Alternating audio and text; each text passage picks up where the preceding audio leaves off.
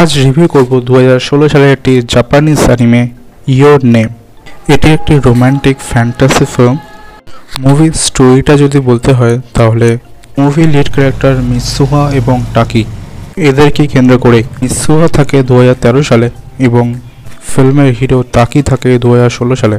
কীভাবে তাকে মিসুয়ার শরীরে ঢুকে যায় এবং মিসুয়া তাকির শরীরে ঢুকে যায়, এটি দেখানো হবে ফিল্মে বলতে গেলে এটি একটি টাইম ট্রাভেল লাভ স্টোরি এই যে শরীর অদল বদল, এটি মূলত প্রতি এক দুদিন অন্তর এদের সাথে হয়। মানে ঘুম থেকে উঠে একবার নিজেকে দেখে টাকি আবার পরের দিন ঘুম থেকে উঠে নিজেকে দেখে সে মিসোয়া হয়ে গেছে। মানে দুজনেই দুখানা লাইফ নিয়ে পাচ্ছে মানে দু হাজার তেরো সালের মিসোয়ার জীবন এবং দু সালে টাকির জীবন ও দুখানা লাইফস্টাইল দুজনে উপভোগ করছে। দু হাজার তেরো সালের মিসোয়া থাকতো একটি গ্রামে এবং সে চাইতো সে যেন টোকিওতে যেতে পারে। মানে তার ইচ্ছা ছিল টোকিওতে যাওয়া। তার গ্রামে থাকতে একদমই ভালো লাগতো না। অপরদিকে ফিল্মের হিরো তাকি থাকতো টোকিও শহরে এবং যখনই আত্মার অদলবদল হতো, সে মেয়েটি পৌঁছে যেত টোকিও শহরে তাকির শরীরের মধ্য দিয়ে। যেহেতু সে গ্রামের মেয়ে, শহরের আদব কায়দা তার কাছে ছিল খুবই নতুন। যেহেতু সে ছেলের শরীরে আছে এবং সে জানে না ছেলেটি কোন কলেজে পড়ে এবং কোথায় কাজ করে। তার সেই জিনিসগুলো বুঝতে অনেক সময় লেগে গিয়েছিল। সে আগে ভাবছিল, সে একটি স্বপ্ন দেখছে প্রতিদিন।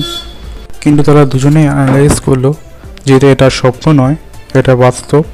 তারা আসলে না চাইতেও বডি পরিবর্তন করে ফেলছে এক দুদিন অন্তর। অবশ্যই যখন দুজনেই বুঝতে পারে, তখন তাদের নিজেরা নিজেদের নোটবুকে লিখে রাখতো। যে তারা দিনে কী কী করল, যাতে দুজনের কোনো অসুবিধা না হয়। পরের দিন যেই বডি চেঞ্জ করবে, তখন অপর ব্যক্তির বুঝতে পারে সে কী কী করেছে এবং এখন তার কী করা উচিত।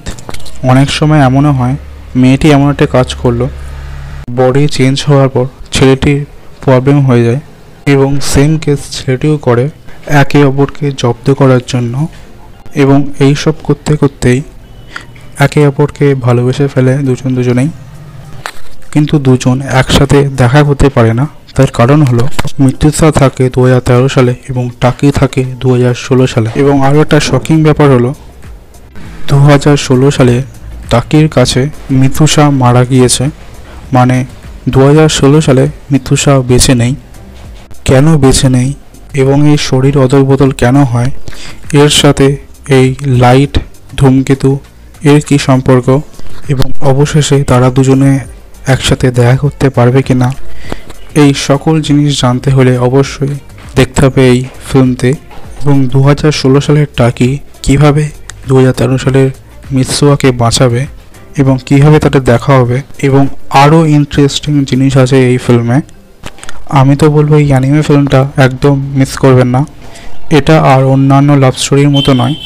এটা একদমই হাটকে আমি এর আগেও একটা অ্যানিমে রিভিউ করেছিলাম।